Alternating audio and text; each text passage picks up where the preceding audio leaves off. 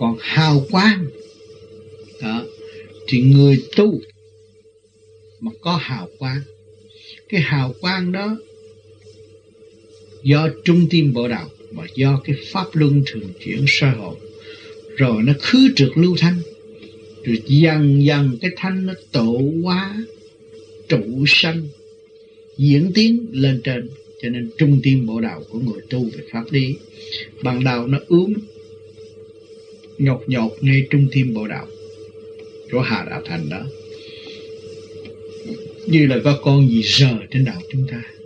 Nhưng mà lâu lâu rồi nó sẽ tiến triển. Thanh nó thừa thanh tiếp cho nó điêu luyện một thời gian.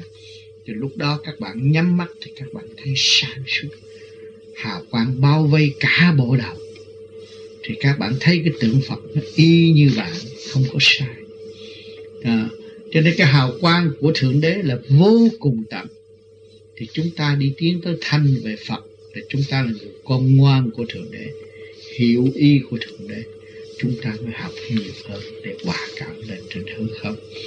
Mới tiến về đời đời vô tận, mới trở về nguồn cội.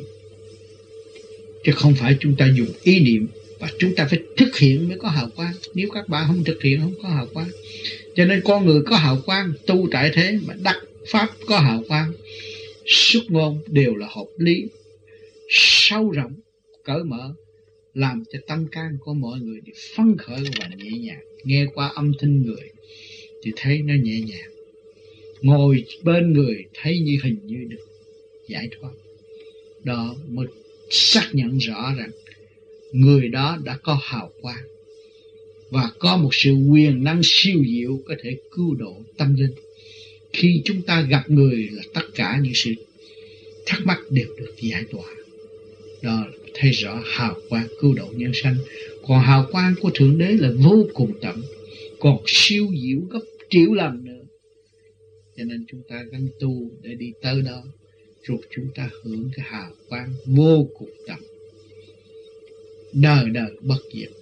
Cho nên tất cả tôn giáo ở thế gian đã nói rằng, phần hồn là bất diệt tất cả tôn giáo đều nói, nhưng mà chưa ai chứng minh được sự bất diệt đó.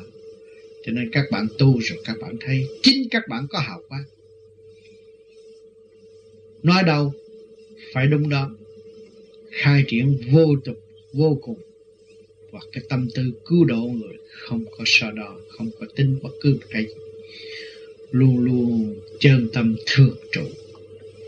Tiên giải minh bạch, hào quang sáng suốt đó mới là hào quang